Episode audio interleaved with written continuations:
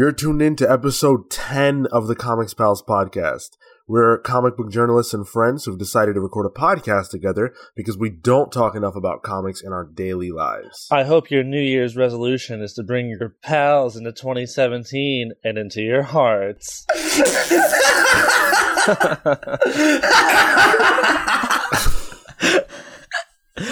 Phil, Phil, we we we're laughing. I was, I'm laughing because I had no idea what you said. It cut the exact. Nope, not one word. I caught I caught two words: pals and 2017, and that was it. Oh man! Likewise. Damn. Uh, do you want, you want me to redo it, or is it going to stay like that? I mean, like we we we haven't recorded in us laughing authentically. Can you just say it again for our benefit? Oh, I guess that's true. I said, um, oh man, I lost my little rhythm to it, but I said, I I hope for your New Year's resolution you vow to bring your pals into 2017 and into your hearts.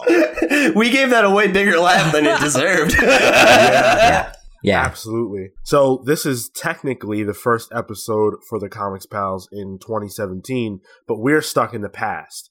Uh, for us, it is New Year's Eve, and Just like the United States government. Oh, zing zing zing zing. Topical, topical. I, I would just like to point out that we have kicked off 2017 the same way we ended 2016, which is with me getting interrupted by Cale. Thank you very much, Cale. Don't let Cale take all the credit, Sean. the feud is the feud is bubbling. If you are a fan of what we do, for why you are, I can't imagine. Uh, you can find us all over the internet. Uh, we're on iTunes. We are a five star rated podcast there, which I'm very happy about. We are the highest rated podcast called The Comics Pals on all of iTunes. That's right. That is absolutely correct. That is true. It's only for interrupting Sean that we are a five star podcast. you can you can join the chorus of praise and leave us a five star rating there, whatever rating you feel like leaving us, and a comment. Um, leave us a random question. We'll read it on the air. Uh, that would be a lot of fun for us to do. Uh, you can email us a random question or any thoughts you have at thecomicspals at gmail.com. Uh, we're also on YouTube where you can subscribe to our YouTube channel and leave us likes and comments on there as well. Uh, and if you feel like listening to us on SoundCloud, we are there too. Twitter and Instagram at the Comics Pals. That is a lot of things to plug for the show, but we're everywhere. So there you go. Now let's dive right into the meat of the show and talk about what we're reading. Uh, Pete, what do you what do you got? Uh, it was definitely a slow week for me. Um, if you guys are regular listeners of the show, you'll notice I wasn't on the last episode because uh, I had to leave right as it was starting to take my cat to an animal hospital. Um, and I kind of spent the majority of this week dealing with that, having the holidays and stuff. So I had very little time to myself this week. Did not get to read anything. That's unfortunate, but understandable. Yeah. Oh, in good news though, my cat's better. So um, yeah, time well spent. Good. Uh, Cale? Um, I finished uh, the Chilling Adventures of Sabrina. Um, it's sort of a spin-off title from the Afterlife with Archie series uh, by Robert Roberto. Oh man, here it Oh, is. This is the portion of the show where Cale mispronounces names. it's my favorite segment, honestly. Yeah. Oh boy! All right, Roberto. Uh, mm-mm. Oh my god. Roberto Aguirre Sacasa. Is that it? Is that How That's it. I was ne- I was never gonna come up with that. Like Thank I'm, you, Marco. that was that was never gonna happen. All I can say is, Marco, I've got like a half ego, and that was beautiful. so? so you read it? Yes, I fi- I finished it. I think la- I think last week I was in the middle of it. Um, that that book uh, is uh, a true horror, um, uh, a true horror book in the style of the old EC uh, stories, uh, and it's it's it's a, a thing to behold. Probably right on Marco's alley. yeah, it's fun. Yeah, yeah, yeah. I was hoping Marco and I could start a little dialogue about it. Um, I uh, I found it like I don't typically go for such thick, juicy horror, but um, it, it for me it, really felt like a, a slog through like a horror tale in a good way. No, yeah, definitely. It's like it's heavy. the The themes that it sort of touches upon are super heavy, and it's it's one of my favorite like afterlife with Archie things. Like because the, there's afterlife with Archie, there's Chilling Adventures of Sabrina, and I think there was one other spinoff. Um, I don't remember what it was, but uh, yeah, it's like it's it's more, it's my favorite. I like it better than Afterlife for that reason that it's just so reminiscent of the EC stuff.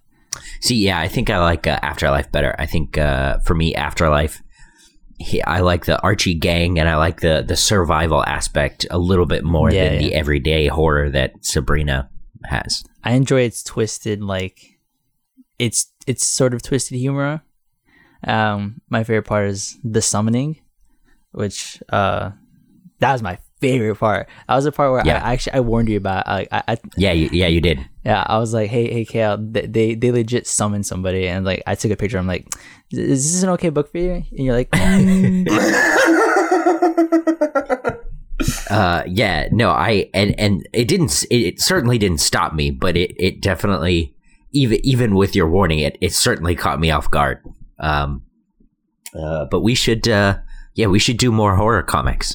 Oh, totally, dude. Uh, I have a slew of stuff that I would love to talk about. If you guys are into horror comics, you should really check out some of Dirk Manning stuff. Yeah, yeah, yeah. Nightmare World and um, Tales of Mystery are both really good. Tales of Mystery is my jam. Yeah. Dir- and Dirk Dirk is an awesome guy. Awesome guy. Friend of the show. Friend of the show, Dirk Manning. Shout out to Dirk. Uh, Marco, did you read anything this week you want to talk about? Uh, yeah, I went to my local comic book store and I got a bajillion comics, and uh, I've just been slowly catching up on what I can. Um, I read Nailbiter, um, which is really really good. Um, another horror title.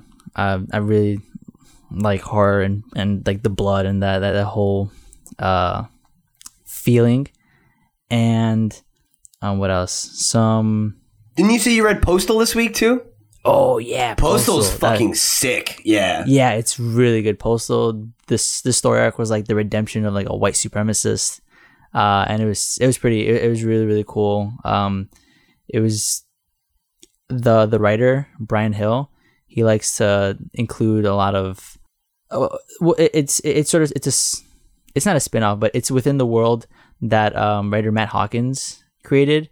Um, so he also writes the Tithe uh, think tank, and he he started and created Postal, but then Bryan Hill sort of took that over. Um, and Matt Hawkins is one of my like my favorite uh, writers. Writers. He's also uh, a he's also a physicist, um, and I found him through this one book, The Tithe, which is basically a book on.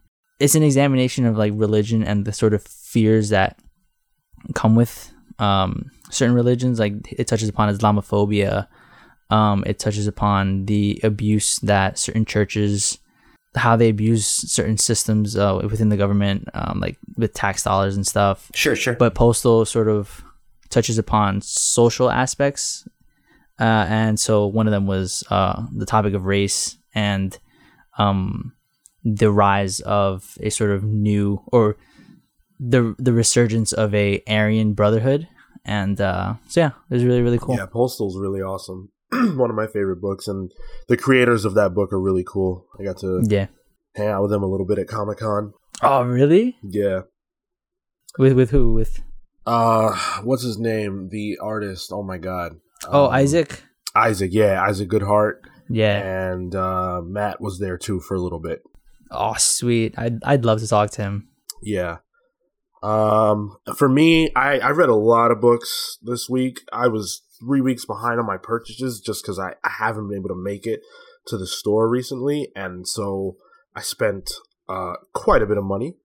Um, but even prior to that, I, I was reading some stuff. Uh, Batman number 12 was the book that I really wanted to briefly address. That was so amazing. So, just really fast, the storyline going on right now in Tom King's Batman is called I Am Suicide. And it's basically Batman putting together like a pseudo Suicide Squad team of his own to go and take down Bane.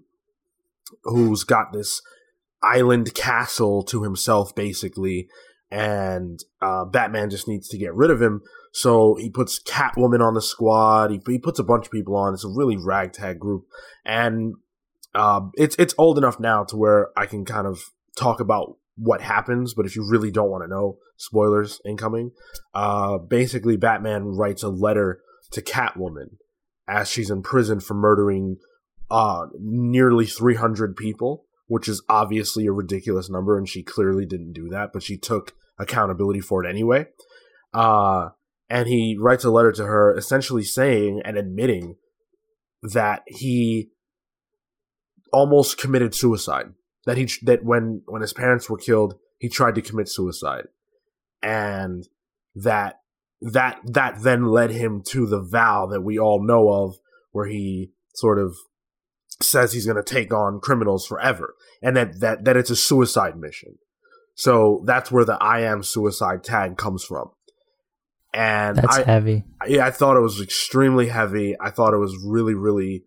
Um, I, I I feel like using the word brilliant. I don't know if it's necessarily brilliant, but I thought it was a really cool wrinkle to add to the Bruce Wayne Batman mythos. Uh, Tom King, he's been doing a really good job, and so it, it's been a good run so far. And if you're not reading it, but you're a fan of Batman, I suggest picking it up. Cool. That's pretty interesting. Makes him feel more like more real, and maybe even to some extent more like relatable. You can see he has not only he has not only physical flaws, but he also has the emotional, internal flaws. It's Mhm. pretty cool. Yeah, definitely. Yeah, it's also cool. Um, you know, I'm always a fan of whenever comic books can kind of offer some kind of like uh, commentary on that sort of thing, and I, I like the Mhm. idea that um, you know that like Batman or Bruce Wayne considering suicide is like you know um, not necessarily like shown as a sign of weakness, and that he was able to come past that and become the Batman. That's cool. Yeah, Phil, what about you? Uh, I thought I was off the hook for a second. So Nope. as I'm trying to remember the week, it dawned on me that I got I got drunk three different nights in a row this week. Holler. and uh, Tuesday though was uh, what I was led to believe was a, a drink and draw event at my local comic book store. Uh, but then I found out it was the wrong Tuesday. So what? You just you're the only one. You show up shit faced already by yourself. Like, all right, let's draw some fucking comic books. it's like I can just see like Phil like dressed up like one of those like classic cartoon like homeless guys who like comes across like flying on a pie smell. He shows up with like holes in his shoes and everything with a bottle of three X's on it. no, I went to a, a very country bar afterwards, and that's where the magic happened. Oh, that's where the magic happens. That's good. I felt way out of my element. but um, because of that, uh, I didn't have a lot of sober re- recreational time to do uh, proper reading. So uh, it's next week. But you didn't answer my question. So were you or were you not the only drunk Oh. person at the comic book store? no, I was with I was I was with two other dudes. So we're gonna dive into some reader email, which is exciting for us to do. Uh, Pete, why don't you take it away? I will. Um, okay, so our first ever email here comes from Steve Reinhart, and the email is titled Big Fan. Hello, guys. My name is Steve, and I'm a longtime listener and a first time caller. Love the show, love the pals. Found this by accident on iTunes, and it's been a hoot for me. I would like to hear more from Marco and hear him weigh in on things more, though. And for the record, That's me. that is you, Marco. and for the record, a Spider Man Netflix series would be sick.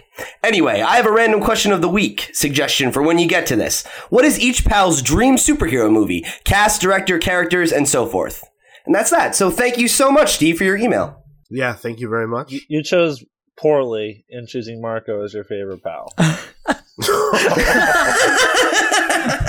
Pete, since you read it, why don't you start us off? Sure. Um, so I thought about this a little bit. Uh, it, it's tough for me because I, while I know I was on this side of um, anti Spider Man Netflix series, a lot of the properties that I'd like to see adapted, I think, would do better as a serialized piece rather than a movie. Um, because the knee jerk reaction for me is Invincible. but I don't really think Invincible would make a great movie unless they were already signed on to do like a trilogy at the very least. Um, just because it takes several issues for the plot to really develop to the like kind of main beats that are like worthy of a movie, I think.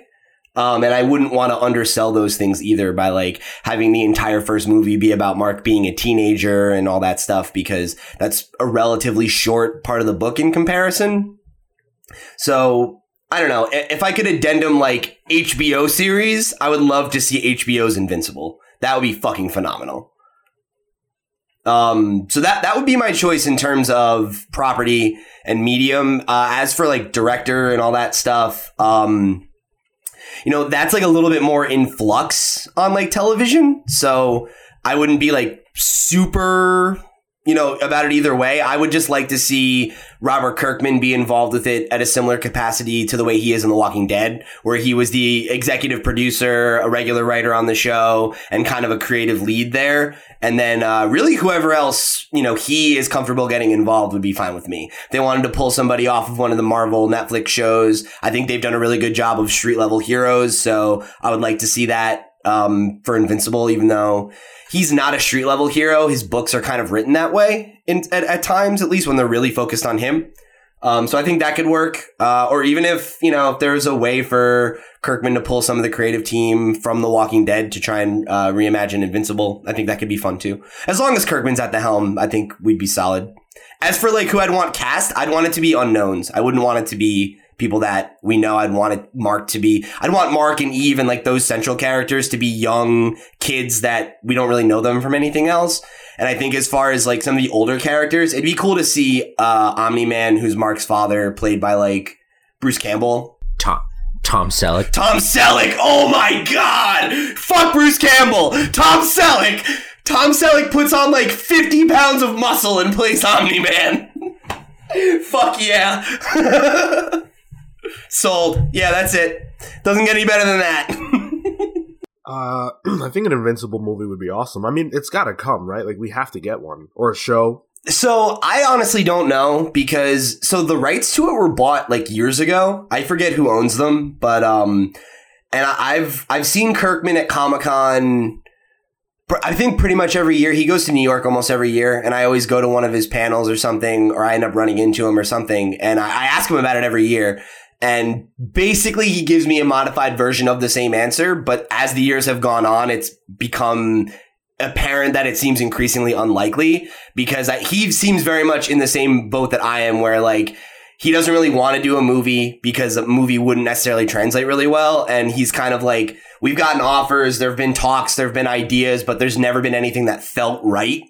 And I would rather have there be no invincible adaptation than one that's not good. So I wonder. I mean, I would love for that to be the case. I would love for him to like come off Walking Dead and do Invincible, but I don't know. I really feel like if an Invincible movie was going to happen, that it probably would have happened already. I, I feel like uh, it would have to be sort of a hyper violent, like uh, kick ass kind of thing. Yeah, yeah, but, but like, but actual superhero. Yeah, yeah, yeah. So, but like, yeah, with like Mark at the heart of it, trying to maintain like his, uh, you know, his his his good guy core. Yeah, um, as opposed to like the gross kind of kick-ass protagonist. Right. Exactly. I think I think it would have have a similar kind of vibe to it though as a movie. And that's kind of my reasoning for thinking why like the ship might have already sailed because when you look at like what comic book properties are getting adapted for those kinds of movies, like we already had Kick-Ass and Scott Pilgrim and like that those movies came and went and didn't really make enough money. You know? So I I wonder if they could find the right marriage of a studio that's willing to sign on for like a multi-picture deal for this independent book based on Kirkman's name alone, you know? Cause like, I don't know if that cachet translates to be like, oh, you know, from the creator of The Walking Dead, here's a movie. And it's like, are people going to care about that? Like, I don't know. I, I think it would probably make a lot more sense as like an HBO show or AMC if they had the money for it. But, you know, that's, that's a different conversation. Okay. Uh, Cale? Man, uh, there are a couple, a couple of things I, I, I could say. Um, I'd like to see, I think, a, uh, uh, a movie based on the, uh, Fraction and Aja's, uh, Hawkeye run. Oh, I agree, man. Cool. Probably with like, uh, Armie Hammer as uh, Clint. Cool. Um, and I, I've, I, I think I've always been on the Aubrey Plaza for Kate Bishop, Oh, that would be a. That's a great pick. but I would also say, uh, I think her name's, I think her name's Arden Cho. She's from like the Teen Wolf series. Uh, she's got some like legitimate archery skills. Like she's an archer in that show, and so I, uh, if if I remember correctly, like she she did take some like lessons and like she knows what she's doing. Um, I like her. I think a little bit more. I feel I kind of feel like Aubrey Plaza might be a bit too too much of the main focus. Then again, the the the Kate Bishop character I think kind of demands that.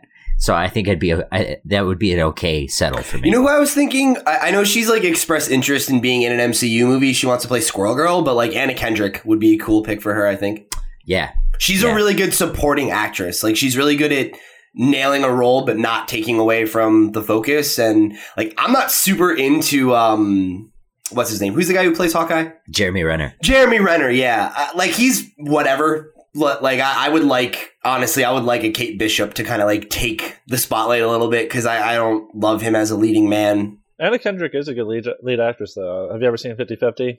Oh yeah, not take it away from her. Yeah, no, she she's a great actress. Um, I don't know, she's just super likable, and I, she's very like she's very good at being funny, and like I don't know, I can see them having a good dynamic. Uh, as for who directs it, I would say someone, maybe someone who does like, uh, um, you know, sort of the mobster movies. Like the only name that comes to me right now is Scorsese, but that doesn't, um, that doesn't sit right. Huh. Martin Scorsese's Hawkeye. gotta, gotta be honest, I'm I'm in. Yeah, I mean, I'd be I'd be in for any property that Martin Scorsese would want to do, though. Strap like, me in. if we're if we're going that way, I'd rather see Martin Scorsese's Batman, like personally, but or Daredevil, because Oh, like oh yeah, I was just about to say that. Just about to say the that. Catholic guilt and everything, he he would nail that. Martin Scorsese's The Spirit. oh, yeah, absolutely, my god! 100%. I can't believe I didn't say that. Change my answer. Yeah.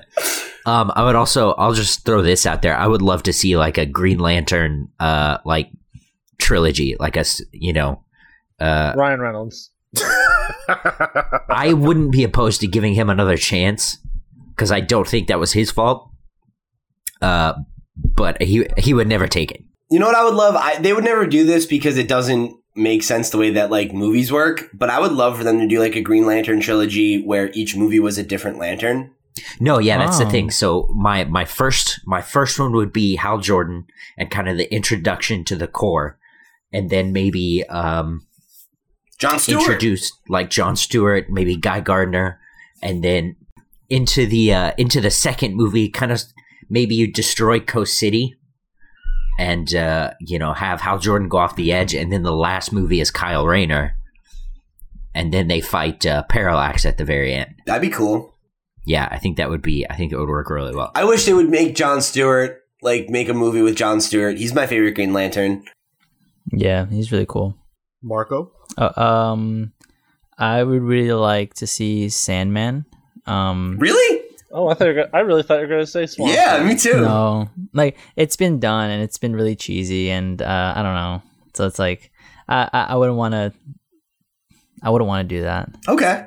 Give it the right. dir- Give it to David Lynch or No, something, or dude, John you, you got to give it to like this is of all the movies DC could have made that would have been good. That Dark Avengers movie that they had bumping around that was going to be done by Guillermo del Guillermo Jesus Christ. Oh, the Dark Guillermo Universe. del Toro. Yeah. Yeah, yeah. Excuse me. Um, that is like probably my number one project that never saw the light of day that I would love to see. That, that was his baby Dude, too. He wanted like, to and he. Yeah, like yeah. the team was going to be Swamp Thing, Constantine, um, Zatanna the enchant, the sorceress. Or Oh whatever. no, you're thinking of.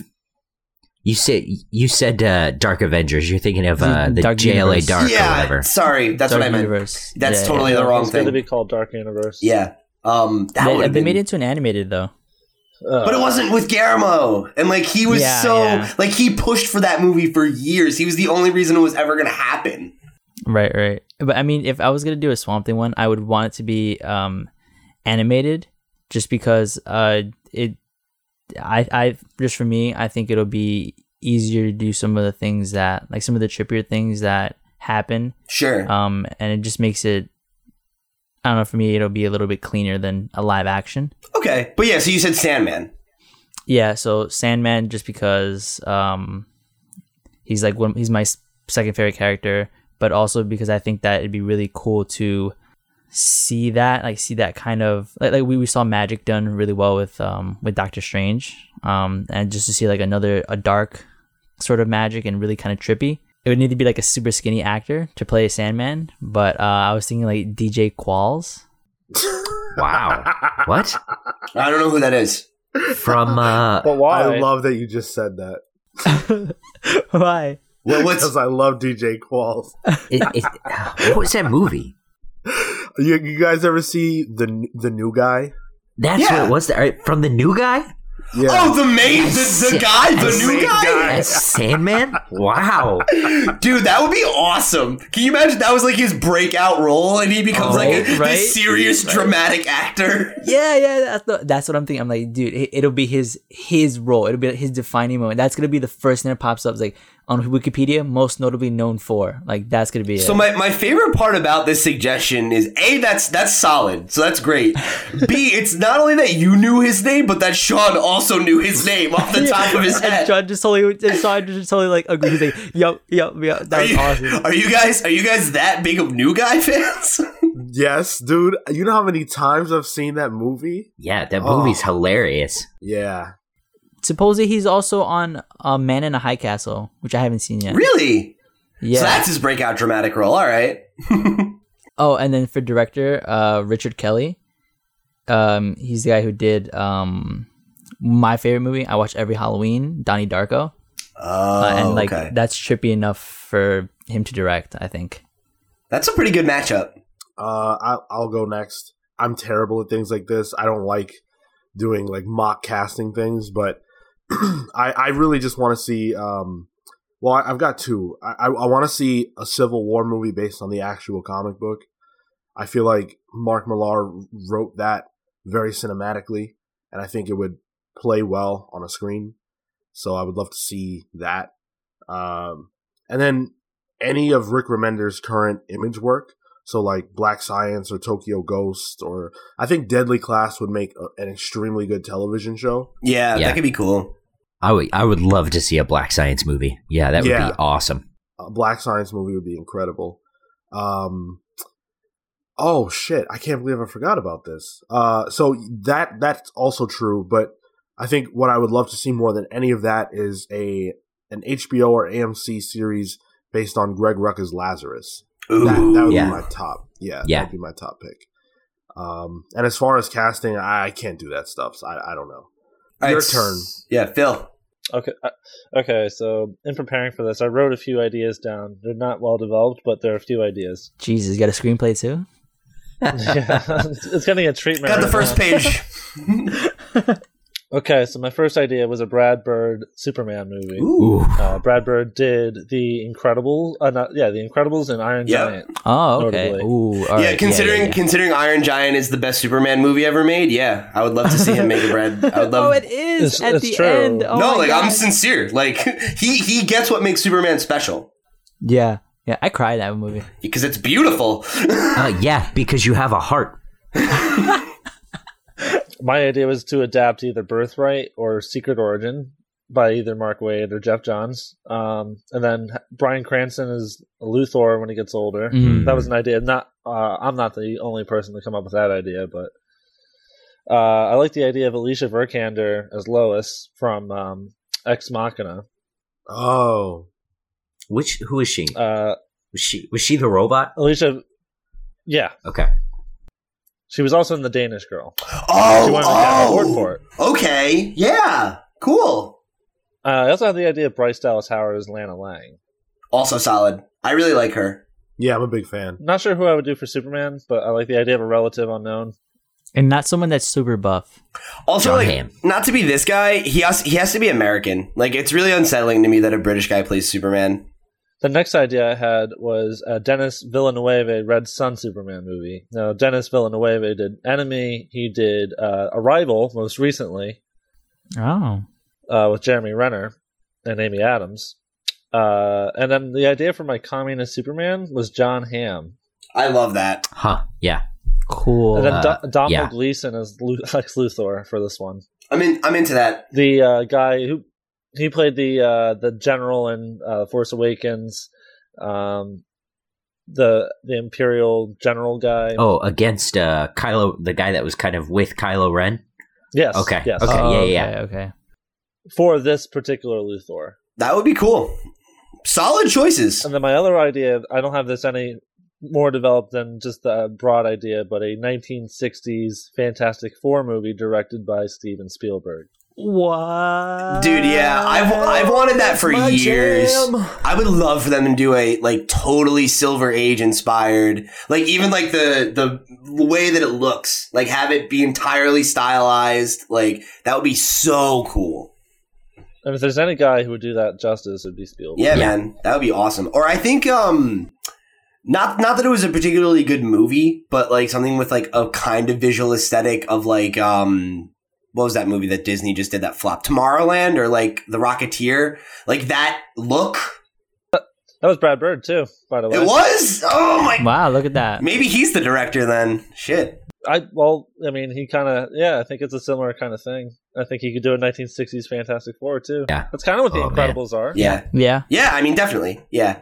I, I mean, yeah, man, I feel like he he would be a perfect pick for any of those movies. Not Red Sun, but the other two, just because he's so good at boiling down what makes superheroes like at their core interesting and like getting that and not even necessarily playing to it specifically. It's crazy that Fox, Warner Brothers, and uh, Marvel Studios hasn't approached Brad Bird for a superhero. It movie. really is. Like with I don't know. I don't know. I he especially since he's across a lot for Marvel over at Pixar.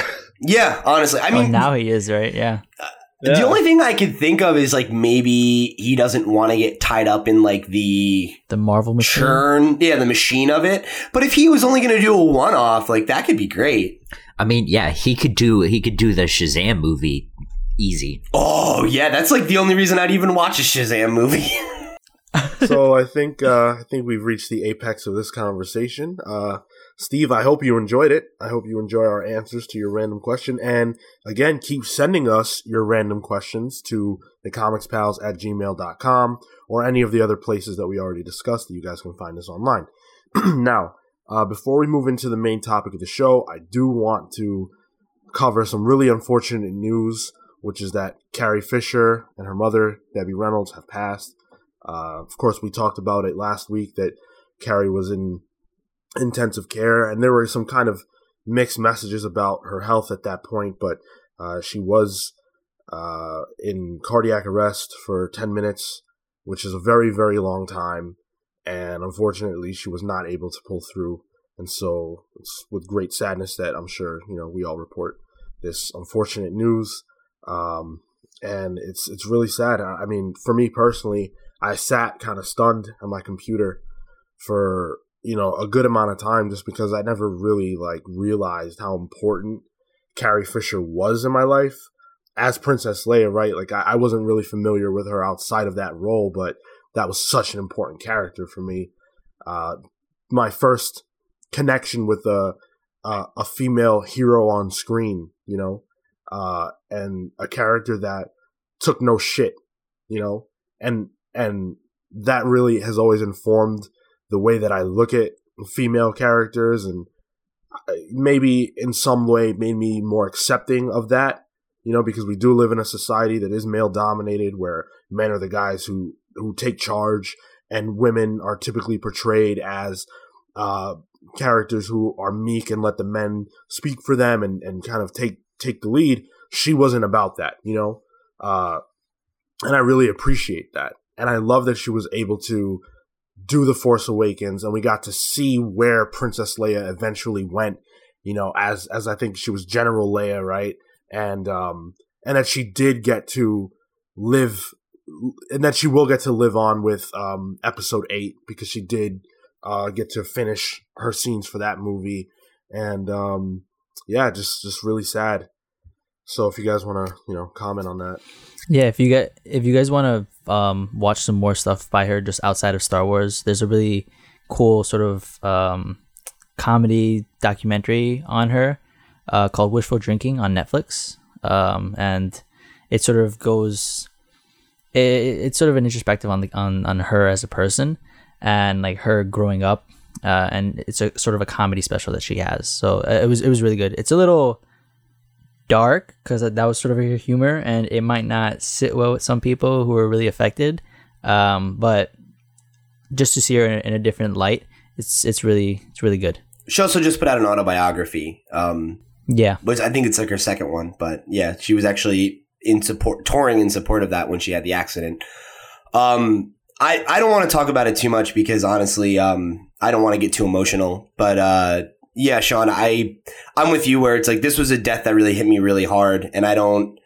I never really expected her to to die. I, I thought she was going to be okay. Um, maybe that was just wishful thinking, but um, yeah, man. I mean, Star Wars has been a really big part of my life, a really formative part of my life for for forever. You know, for as long as I've been a fan of art, and um, very similar to you, I would say you know, Princess Leia was was probably my first the first female hero that I really remember identifying with and um, who who I think like really meant something to me from from a really young age, you know? And um yeah, I'm I'm sorry, I'm getting a little choked up. Uh she she passed on my birthday and was a really really hard day. I spent the majority of it um kind of just sitting around in disbelief and then uh watched A New Hope and kind of had a simultaneous. Um, know, every time I watch Star Wars, I think what makes Star Wars so special is the pulp aspect of it. It just makes me feel good. Uh, makes me feel happy to watch Star Wars, and it was really bittersweet to um, smile and and enjoy her lines and her jokes and her quips, but also uh, feel the pain of her loss. And it's one that I think um, you know, obviously, you know, our, our thoughts are with her friends and family, but I don't want to undercut um, the love that her fans for her as well. And I think it's a loss that we'll feel for years to come. So, you know, RIP. I thought uh, I I just saw Rogue One for a second time two nights ago, and in the final scene is a CGI Leia, and when she gets the little disc, she says "Hope," and in light of her passing, I thought that was oddly appropriate as like this final note of her life. I agree. Yeah, I agree. And so, yeah, she'll be missed, and so will her mom, Debbie Reynolds. Absolutely. Uh, I mean, Singing Singing the Rain is my favorite musical.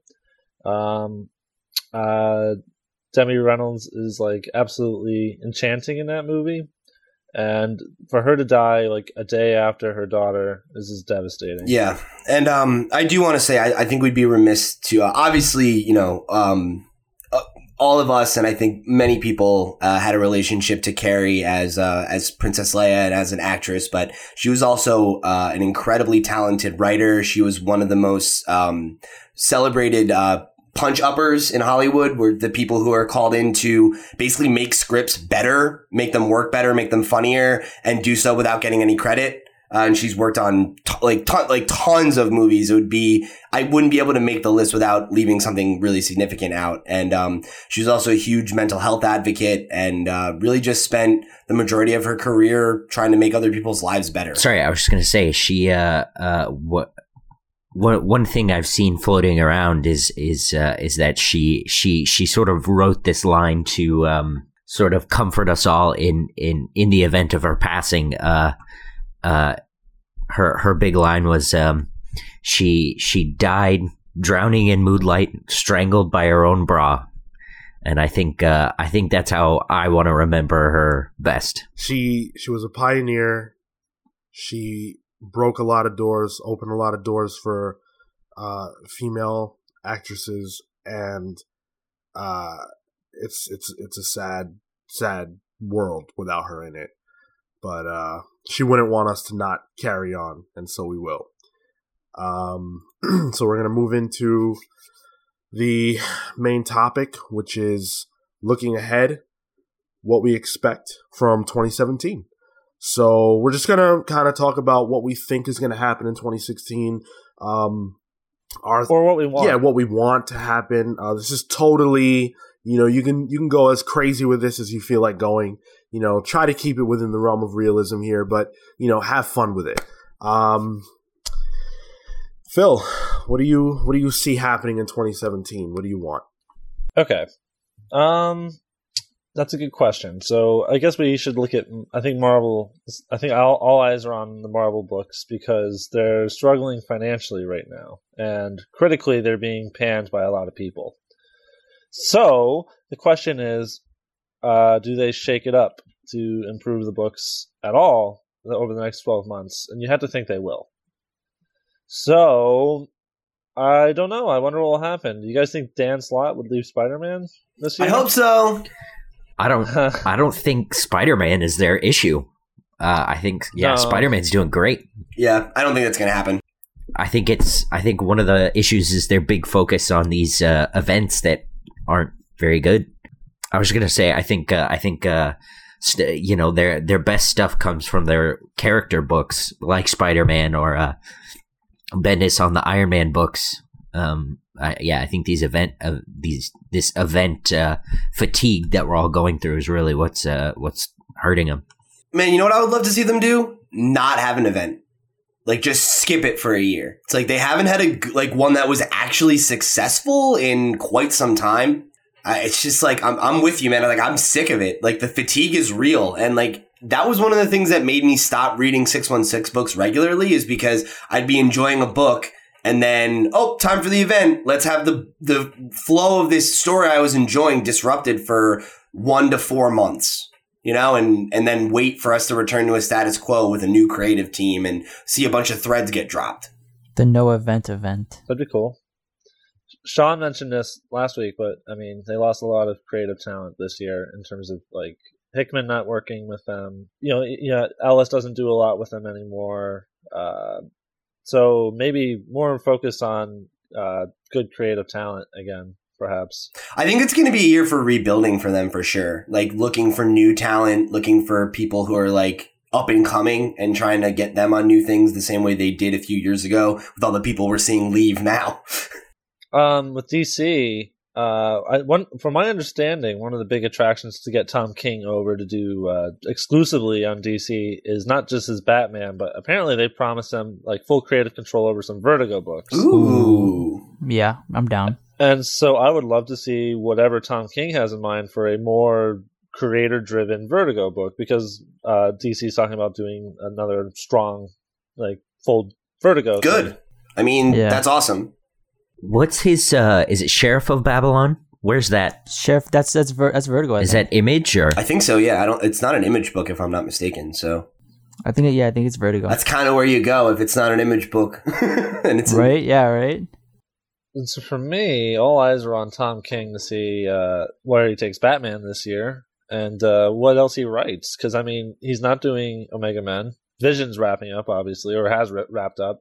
Um, so uh, what's what, what, what's on the plate next, so to speak? Sure. Honestly, man, I think um, DC's in a really interesting spot because I think I've made it pretty clear. I was like, I'm not a DC guy. Uh, I've never really been a DC guy. I like Batman, and I, there's a few of the other uh, pantheon that I appreciate. Like, I like a good Superman book, but I'm not gonna go out of my way for a Superman book, you know, either. Um, but that being said, they have so many really interesting titles right now, and not just their superhero stuff. You know, like um, I don't know if those are through Vertigo, but all the Hanna Barbera comics that they've done that have been really like successful, like the Flintstones.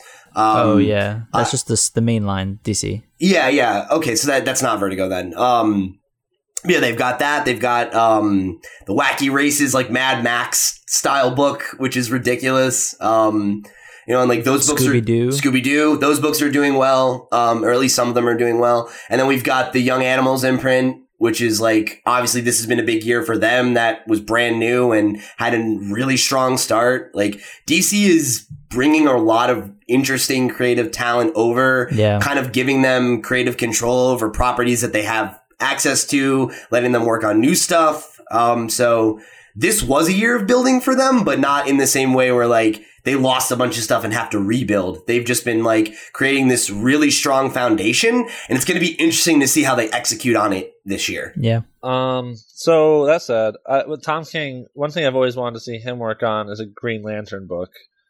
Ever, ever since Jeff, ever since Geoff Johns left the book, uh, I felt like it's been trying to struggle to find its identity again. And I think Tom King is such a distinctive, has such a distinctive voice as a writer. That's a book that he would flourish on, especially if Omega Men is proof of anything.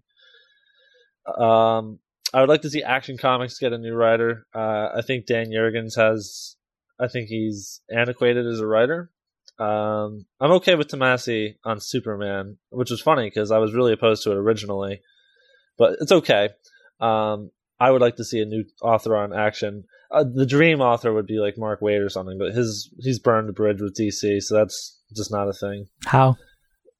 That was like 15, 20 years ago. Oh, I don't remember what exactly happened. Um, speaking of DC too, uh, you just uh, brought up my memory. Another creator I'd like to see return to DC is um bit of a controversial guy, but Max Landis uh, did um American Alien, um Superman miniseries last year that I thought was phenomenal, and I would love to see him do some more stuff in that universe he's building. He has a new script or something. It's like I think it's called like Superman Agent of Batman. That's great. Um, yeah, I mean, he he talked about it when he when he was finishing it that they were going to be doing more stuff in that. The people are calling it like the Landis verse.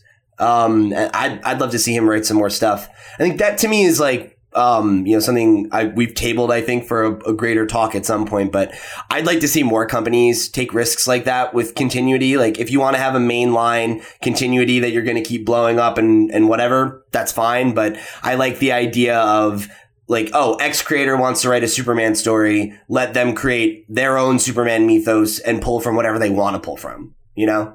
And and DC kind of has a history of doing that. I mean, Frank Frank Miller's Dark Knight Returns, or even Earth One books, where you have uh, J. Michael Straczynski doing Earth One Superman, or Johns doing Batman, or Morrison doing Wonder Woman, what have you. Like that that's something that's been fairly consistent, I think, for DC at least. Yeah, I think so. And um, I I mean, uh, it's something I'd like to see Marvel take more risks with, and I'd like to see DC kind of double down on it, especially because, like I said, like American Alien, uh, my even like the the guy at my comic book store commented on the fact that I bought it. Like he was just like, "You're getting a DC book," and I was just like, "Yeah, this book is fucking rad."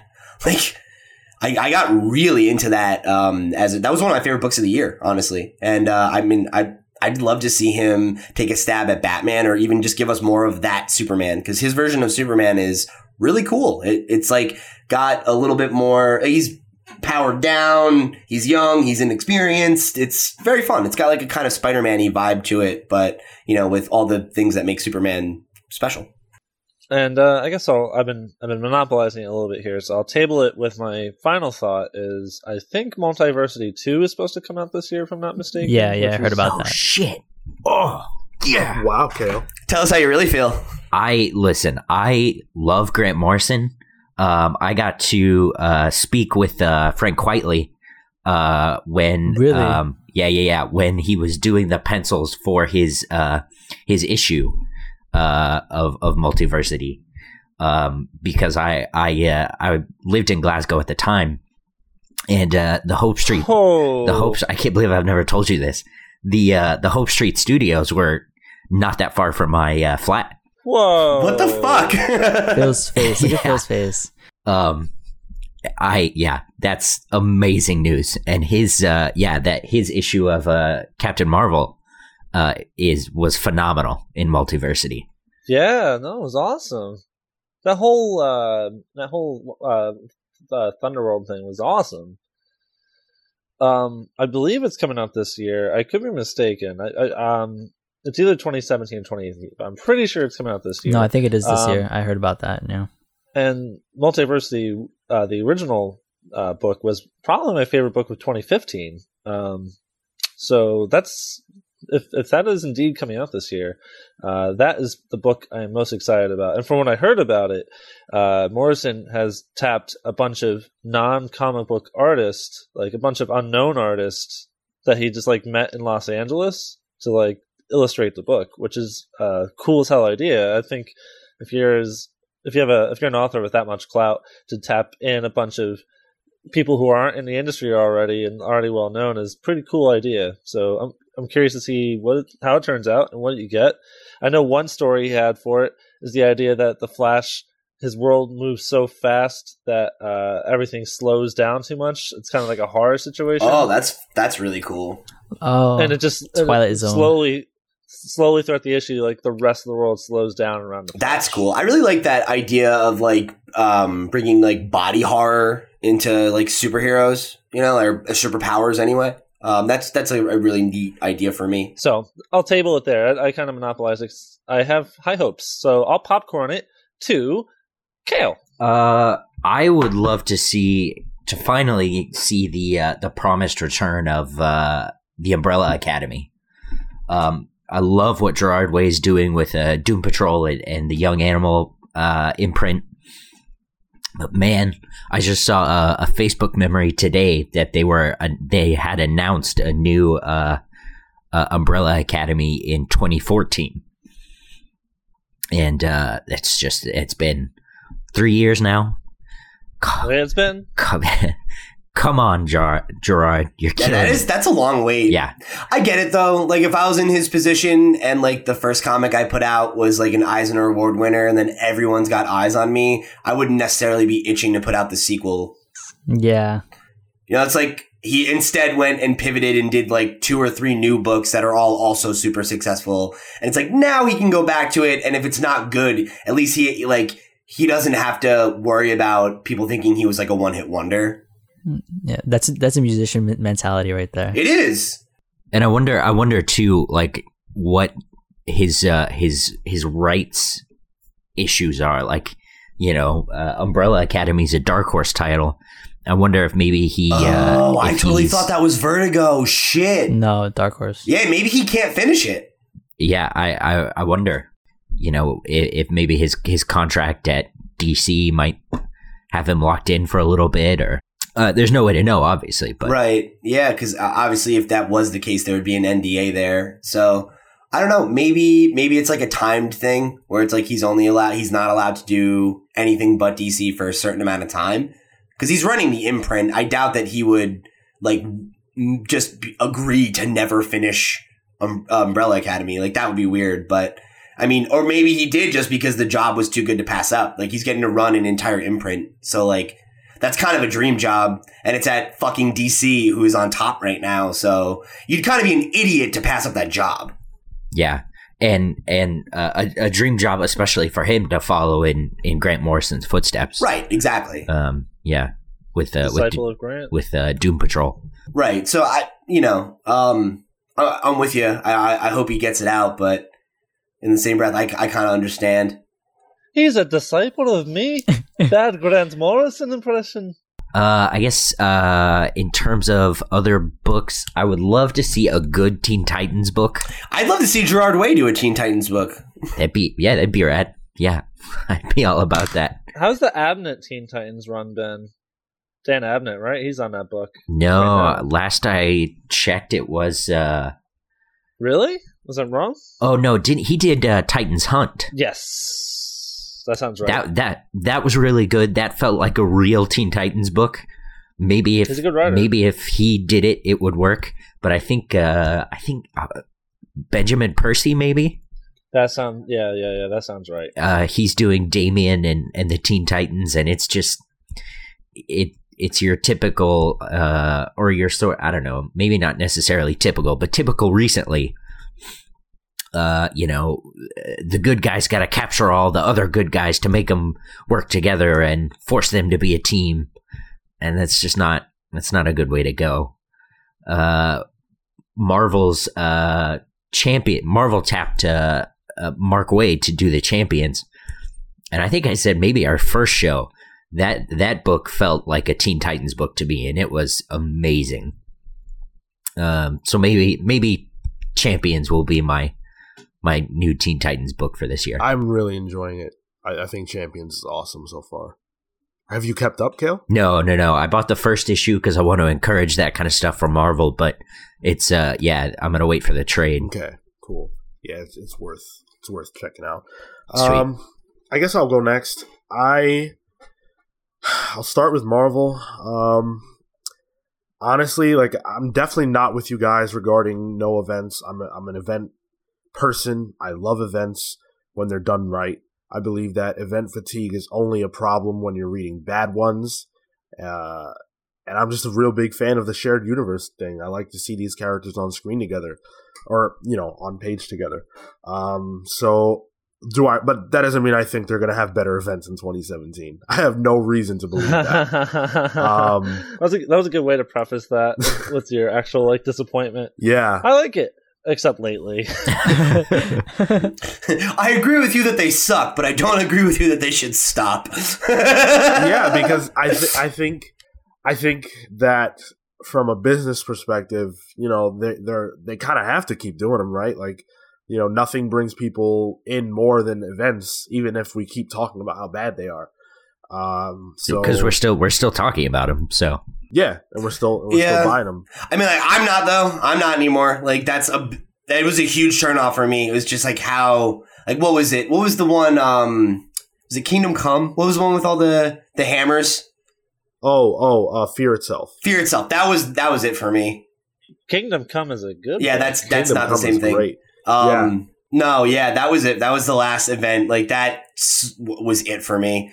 I could not give a fuck about Avengers versus X Men after that. I haven't read a Marvel event book since uh I want to say Civil War. Cuz I hate Marvel event Yeah, books. they're bad. Like House of M, Civil War, I hated those books. I was like, I have no intention on reading any of these other ones. I think yeah, Secret Invasion was the last one I was excited about. Secret Invasion was like fine. There was things about it that were okay, but I I don't know. I get excited every single time, and then I get let down almost every single time. stop buying into the machine, Sean. I can't, dude. I can't. I'm all in. So I'm I'm prepared for another year of disappointment. Uh, I don't see Marvel getting their act together on any level. Uh, I think they've got books that are good right now, and I think that those books will stay good. Uh, but they need to shore up their creative roster because they're lacking right now. Um, so yeah, that's uh, that's that. I think we're gonna see more Inhumans. I think we're gonna see more X Men, which is nice, I guess. But uh, you know, we're the Avengers. You know, they've kind of been not really relevant over the last year or so, and so I, you know, that that kind of sucks. Uh, over at DC, I feel that DC is on a roll right now. But when you talk about events, I couldn't be any less interested in Justice League versus Suicide Squad. Yeah, I think that's yeah. incredibly dumb. And I think that when you talk about pandering, oh my god, really? Yeah, that, that's a giant market ploy. Yeah. Also, Yeah. I'm like, Cale brought it up. I think like a week or two ago. It might have even been last week, and I heard it while I was ed- while I was editing the video. I can't remember the last time DC did a good event either. Yeah, um, but yeah, Cale's brought it up where like this trope of like. Let's have superheroes fight each other. It's just like I'm like Civil War was like fucking seven years ago. Can we get past it? 10. Really? Yeah. I thought that was 09. Holy shit. So it's been a decade. That's that's how long Civil War Two took. It's been a fucking decade. Like, move past it. I'm so over it. It's that Forever Evil event from a few years ago, where the evil Justice League counterparts fought the DC, uh, like the Rogues Gallery of DC villains. Was that an event, or was that just a Justice League thing? I loved it. I It think was- I yeah, think it was okay. DC probably has a better track record than Marvel with events over the last 10 years. Uh, but it's not much better, right? No. Like I think you know, like what have- what have they done that's been amazing? You know, Forever Evil I thought was amazing. Trinity War was all right. Um, and then the one before that eh, what what was um what was uh the one that Grant did? Fi- Final Crisis. Final Crisis is all Oh, right. It's crazy though. If you don't, if you're not reading everything, you can't even understand what that book was about. Uh, so I think I think DC's probably going to continue to do really well for themselves on the comic book front. Um, I think Tom King is going to keep kicking ass on Batman. I'm excited for the future of Wonder Woman. I don't know why. Uh, the comic book is really good. I just I just want to see them, you know, put her more in the forefront. You know, I want I hope that the next event that they do uh, really focuses more on the Trinity because we haven't had that much. That would be a Um, good idea for them too, based on like what they're trying to do with those movies. You know, Yeah, I think I think you'll see that. You mentioned um, how Suicide Squad versus Justice League feels like pandering. Um, 2017 could be the year of Wonder Woman with the Wonder Woman movie, so maybe she'll be on the forefront of comics as well. I would love that. That would be Yeah, nice. That'd be great. Yeah. Uh, I think Harley Quinn is unfortunately going to become more prevalent in the DC universe. I say unfortunately because she's never been that big of a deal, and now all of a sudden she's, you know, relevant. Uh, so that's a little odd, and I think that's going to continue. Um, I think I think the Joker is going to be a big deal in uh, DC Comics coming up. Ugh. Well, they left us with a massive cliffhanger. I'm dying to see that Watchmen stuff play out too. I think that's going to be Yeah. a thing. Yeah, they're, they're letting that tease out a little bit. It's like when Triple H pedigreed uh, Seth Rollins. Just let that tease out for a long I, time. w- I wish that Phil could speak like the rest of us and, and, and say something that we all understand. My favorite thing about it is that like whenever whenever Phil specifically starts to talk about wrestling, I feel like I'm like a kid who sat through like four years of like high school Spanish, and then I listen to two people speak Spanish, and it's like I can catch like like I get kind of what you're talking about, but I have no I couldn't like talk about it. Phil's like, I don't give a fuck who I'm alienating. I'm just going to bring this thing up. Like, whatever. because I want to talk about it. right. Save it for the Uh, wrestling pals. so, as but as far as the films go, I think it's going to be the exact opposite. I think Marvel's going to keep doing great. I think that uh, 2017 we've got Spider Man coming, Guardians We've two. Guardians 2, uh, Thor, right? I think Is it? no, It might be. I think it might be November, like the end of the year kind of thing, maybe. yeah, and Black Panther. Oh, I That's 2018. Yeah. Okay, so so the three movies we're getting is are, are, are Spider Man, Guardians, and Thor, and I think I think Guardians is probably going to be the best one, followed by Spider Man, and I think Thor three will be the third best. I don't think it's going to be bad. I think it's going to be a good movie, but I think that's probably going to be the the way it shakes out for them. And technically, Um, and technically Logan too. Technically, Oh, right, right, right. That's cool. Yeah, so a lot, lot to look forward to on that docket. Yeah, I think we're going to get a surprise too. Not as far as like a they're not going to release a surprise movie, but I think that'd be cool. I Oh, think we're dude, Defenders is next year too. Defenders. Yeah, Yeah. that's going to be cool. Oh, yeah, and Iron is- Fist. Pun- and Punisher Iron and Iron Fist, yeah. Uh, I think I think we're gonna hear something big, potentially related to a Fox Marvel deal. I really believe Oh. that that's that that that's something to look out for. Wishful thinking, my friend. 2017. You're Maybe- damn right. Maybe at least with the Fantastic Four stuff. maybe, maybe. There's there's definitely a chance there, I think, because I mean Fox has proven that they can't they can't turn that into gold. So maybe they'd be willing to sell it off for for some money.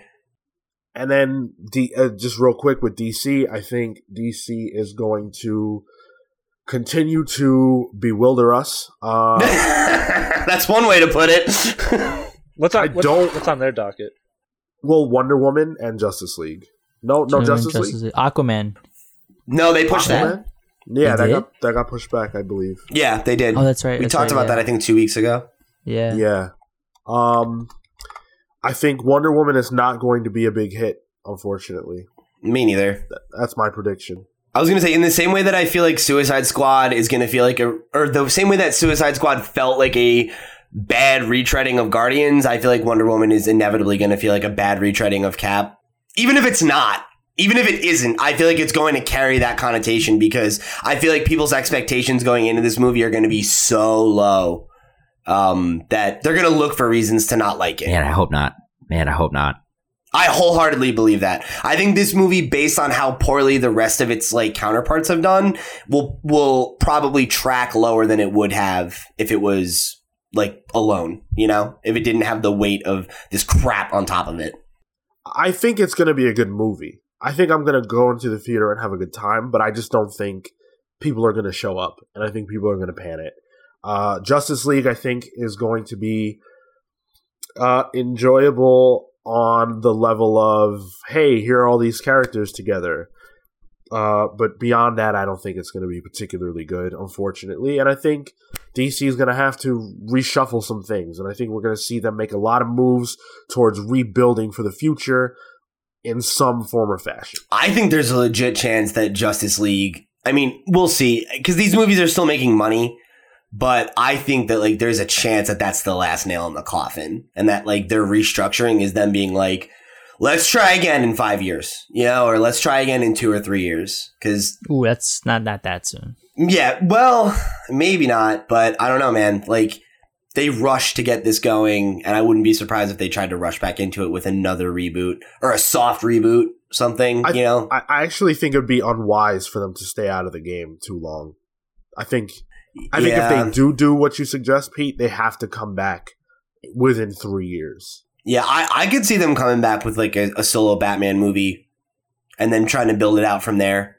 Yeah, the Ben Affleck uh, Batman film could be yeah could be their soft reboot. Could be their you know saving grace. Which would be ridiculous because if you're going to reboot the DC universe, why the hell would you stick with an old Batman? I don't think they do that though. I mean, I, I mean, I, I agree with Cale. I feel like I don't think they'll do a, if they do a reboot, it'll be a soft one. I think it'll be some kind of like, you know, they they write some way around all these crap movies and but don't have to like change all the actors and directors and everything because they're lazy and like we've they've shown that they don't care about crafting something that's quality and taking time. They wanted to get in on the hype and cash in on that Marvel money and like they're just I mean they're doing it kind of but I don't know. I don't feel like the gains have been enough for them to like want to keep doing it. Like the movies are profitable, but they're not super Right. profitable. And just lending credence to my earlier point about uh, Harley Quinn 2017 for uh, DC, they've got an animated film coming out called Batman and Harley Quinn. Yeah. And there's going to be a Harley Quinn solo movie that they're working on. You know, it's like they're definitely pushing forward on that whole thing. And it's disappointing. It's disappointing because I don't think Harley Quinn's a bad character. I think it's just she's a character that like I, I personally don't think DC has a great track record with female characters in general. Um, and that that's changed over the years, but I think like especially around the era of like the new 52, there was a lot of pretty unsavory treatments of female characters. And I think Harley Quinn's a character that's really easy to turn into a pinup girl, sex symbol kind of thing. Uh, even though that's not really her roots and that's not the way she has to be. I don't think that's the way she should be. Um, but that's the way that they have chosen to portray her. And as long as that's going to continue, I think we're going to see a rise in her popularity because she's iconic to people our age and it's easy to digest her into something that people who don't really care about comics or whatever can like sexualize or idolize in some weird twisted way. You know, that Joker Harley relationship that for whatever reason people want to glorify um is attractive to people and they're going to play into that. Well, and the other end of the spectrum with the the Harley Quinn and uh, Poison Ivy uh, titillation uh, aspect of it. Yeah, as opposed to as opposed to it being like good writing. Yeah, yeah.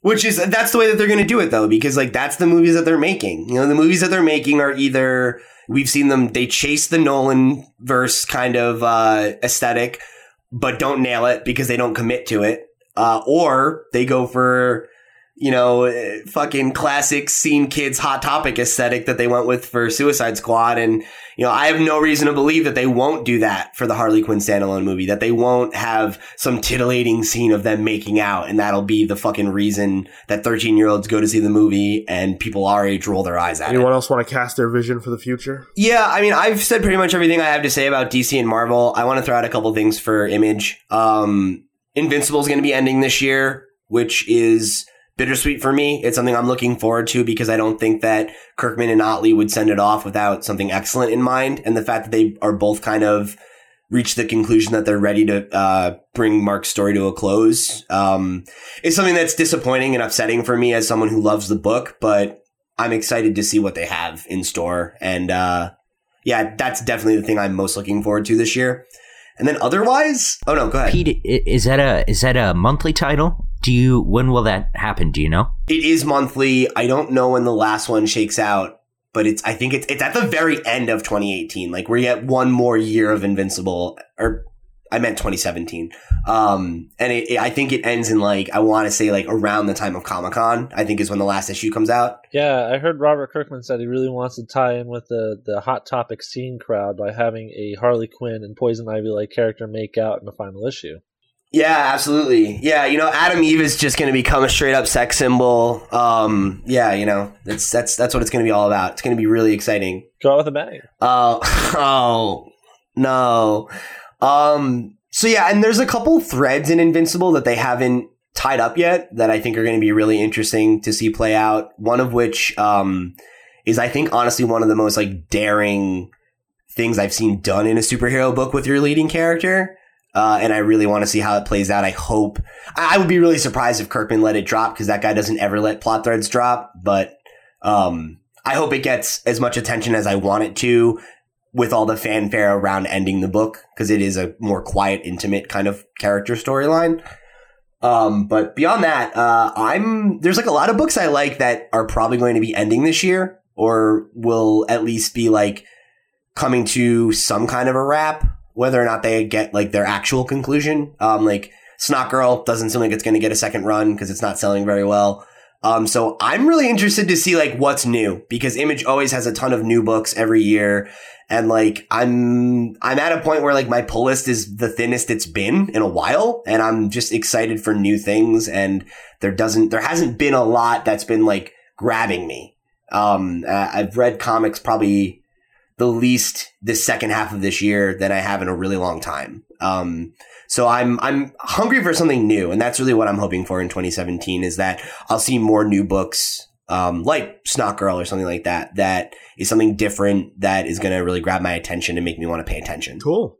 I, I, I agree with you, and I really hope we get more new books from uh, Image and other indies because I think you know we can probably all agree that that's that's where the ingenuity is right now. That's where the kind of you know excitement is as far as comics go. And that's the reason I still read comics is stuff like that, you know? So it's like, I'll always love capes and tights, but you know, the older I get, the more I realize I think my connection to those books is the characters and not always the way that they're being written, especially lately. So I, I really would love to see, like, I know Vertigo is supposed to have a bunch of stuff that's cooking for this year. So it's like, I'm just excited to see some like talented creators come out and tell me a story that they've been dying to tell. Yeah, for sure. Anyone else want to go? Marco? So for the future, um, I mean, you guys basically said everything that I would be looking forward to in terms of like comics with, um, the new imprint, the new DC imprint, um, with Vertigo, uh, Image. I'm just looking forward to new books. Like Pete said, they come out, uh, really often. Um, I'm, I just picked up Max Landis's Green Valley, uh, the first three issues. So I'm gonna see how that works out. Oh, okay. You haven't read it yet? I was going to say, I'm really interested in that book. I read the first issue. Um, it was cool. It was you know it was interesting. It set the story. It's a bit fast paced, but the second issue sort of slows it down. Um, I'm like halfway through that, and I'm just got to get to the third one. Um, Cool. I'll let you know. Cool. Yeah, please do. Please do. Um, yeah, I mean I don't follow Marvel, so I'll, I'll go with what you guys said. Sure. Mm-hmm, mm-hmm, and um DC the only things I'm reading from DC are Scooby Doo, uh, which has been fun. Scooby Doo Apocalypse, which has been fun. Uh, surprisingly, Is it really? try. Is it good? yeah. It. It, wa- I thought it was gonna be cheesy, and Yeah. it's it turned into like a sort of it's a like a survival horror kind of thing. Like, um, it reminds me of uh, actually Afterlife a bit. Huh. Um, Okay. Do, you, do you think they're gonna like kill anybody off in that series? no, probably No, not. No. yeah, I wouldn't No, think no. so, but I don't know, man. Like the thing that, um, I guess that's another thing that I'm excited for in 2017 is actually to catch up on some of the books that like you guys have gotten me interested in or other people. Oh yeah, yeah. Because like Flintstones is a book that like one of the guys who manages one of the shops I go to uh, has like talked about it nonstop this year, and like it's apparently really dark. Like it deals, Really? yeah. Like it's it's very centered around um, very like 1950s like Norman Rockwell like kind of subject matter, but looking at it through a very like modern and cynical kind of viewpoint. Like Oh, the okay. idea of like m- your marriage falling apart or like uh, being a veteran and like trying to return home from war and, and be a normal person and have a job. Or like Whoa. like classist stuff and race and like a lot of really heavy shit to be talking about with the Flintstones. And like that's awesome, man. Like yeah, that's hell yeah. I like when authors do things like that. I um heard Morrison talk about one of his earliest comics was a Zoids comic. Do you guys remember Zoids? hell Oh, yeah. yeah. Poor Yeah. man's Voltron. And uh, he's like, I didn't know what to do with these big robot animals, so I made it a Cold War allegory where the bad guys were like the Reds and the good guys were like the United Kingdom at the time, but it was like very blurred because it was the Cold War. Point is, I like when authors take kind of silly ideas and make it very, very like uh, more deep, quote unquote. I mean, that's what's that's what's fun about superheroes, right? I mean, like on on its face, every superhero is silly, but it's the thing that the things that make them human that make the stories interesting. Um, and just one more thing off what Marco said. Uh, I haven't been reading Marvel, but I am actually going to try and get into the Star Wars comics this year. I think I was talking about it with Cale. really good. I was talking about it with Cale before the show, and I think the thing that kept me off of them was uh, I didn't want to get too caught up in the like Star Wars is back hype, you know. But like now that I've seen two Star Wars movies a year apart and enjoyed both of them, I think I'm like a little more comfortable like diving into that and and really getting into uh, all the stuff they're doing. So I got Poe Dameron uh, trade for my birthday, so it's going to be my Nice. my first one. Cool. I was just gonna say, keep us updated on that. I'm especially interested in how uh, Poe Dameron is. I've heard nothing but good things. Um, I think I think it was a friend of the show, Brian uh, Del Pozo. I think reviewed it a while ago, and I, I think he said a lot of really nice things about it. Or maybe that was was that you? Oh, it was oh, uh, it was him. Yeah. Okay, because I know you and him were both reading all those Star Wars books, and I was editing editing stuff. Sean did the uh you did Anakin, right? Anakin and, and Obi Wan, right? Yeah, yeah. Yeah, yeah, And I did the mainline Star Wars book as well. right, right. Any other ones I should look out for? I heard Darth Vader's really good. I heard Princess Leia's really good. Han Solo. I mean not Han Solo. Um, Lando. Lando. Lando is supposed to be good. Yeah, I actually have issue one of Lando. I bought it just because I love Lando. Lando Lando was really good. I enjoyed it a lot. I reviewed every issue of Darth Vader and that was phenomenal. Um you might you might have issues with the art every now and then, but the writing is always top notch. hmm I remember you said the art was kind of inconsistent. Yeah. Yeah, the main Star Wars book is always great. Jason Aaron is a phenomenal writer, so there's never a problem. Cool. Uh, and then Obi Wan and Anakin, uh, I probably wouldn't buy it if I were you. Like, I wouldn't seek out the trade, but I enjoyed reading it as I was reading it. All right, yeah, I, I'll probably skip that one. I'm not like super interested in the prequel timeline. Like, It, it does the prequel stuff better than the films did, though. I'll say I that. I remember that was the kind of the thesis statement of your reviews of them. That doesn't set the bar very high. That is true. So, thank you for listening to episode 10 of the Comics Pals. We appreciate you guys always tuning in to us.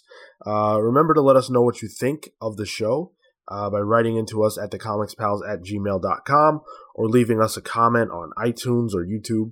Uh, you can reach out to us on Twitter at the Comics Pals or Instagram at the Comics Pals, and you can subscribe to our YouTube channel and like and comment on this video if you enjoy what you're listening to. And like us on Let's, uh, Facebook. Yes, Facebook, the forgotten form of social media. Um, let's get into You're telling plugs. me.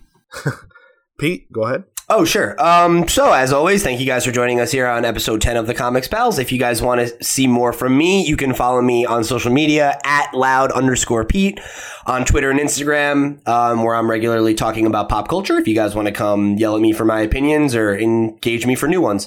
Uh, if you want more content from me, you can check out my YouTube channel, Slack and Slash. That you, that's youtube.com slash slack n slash or at slack n slash dot com. Uh, we do Let's Plays every Tuesday and Thursday, our uh, weekly podcast every Monday where we discuss the news and um, kind of an evergreen topic. And then on Wednesdays, we'll usually do some kind of scripted show. So I hope you'll uh, come hang out if you're a gamer. Awesome. Cale. I'm gonna plug my comics company, Panels Publishing, and uh, this week I'm gonna kind of I'm gonna kind of highlight uh, Cosmic Number One by my co- my uh, colleague Aaron Keepers and uh, Letty Wilson, uh, who did the uh, faces for our logo. Thanks a lot, Letty. Cosmic is the it's the story of an alien crash landing on Earth and mixing DNA with a, a human girl and sort of the uh, ensuing adventure that happens after that. Uh, please go buy that. It's on Comixology. Um, I know Aaron and Letty are hungry, so uh, please support them in making comics. Uh, you can find the rest of our stuff on our website, panelspublishing.com. You can find us on on uh, Facebook under Panels Comics. You can find us on Twitter as Panels Comics with an X. And uh, like I said, we are on Comixology. Uh, follow me on Twitter and Instagram at Toto Into, T O T O I N T O W. Awesome. Marco. Uh, you guys can follow me on Instagram at woe is Marco, and on Twitter at woe is Marco underscore. Um, as you know, share funny stuff and pictures and whatnot. Cool. Phil. Marco shares nauseating pictures of him and his girlfriend on Instagram. Please don't even bother following him. Don't be a hater. They're cute.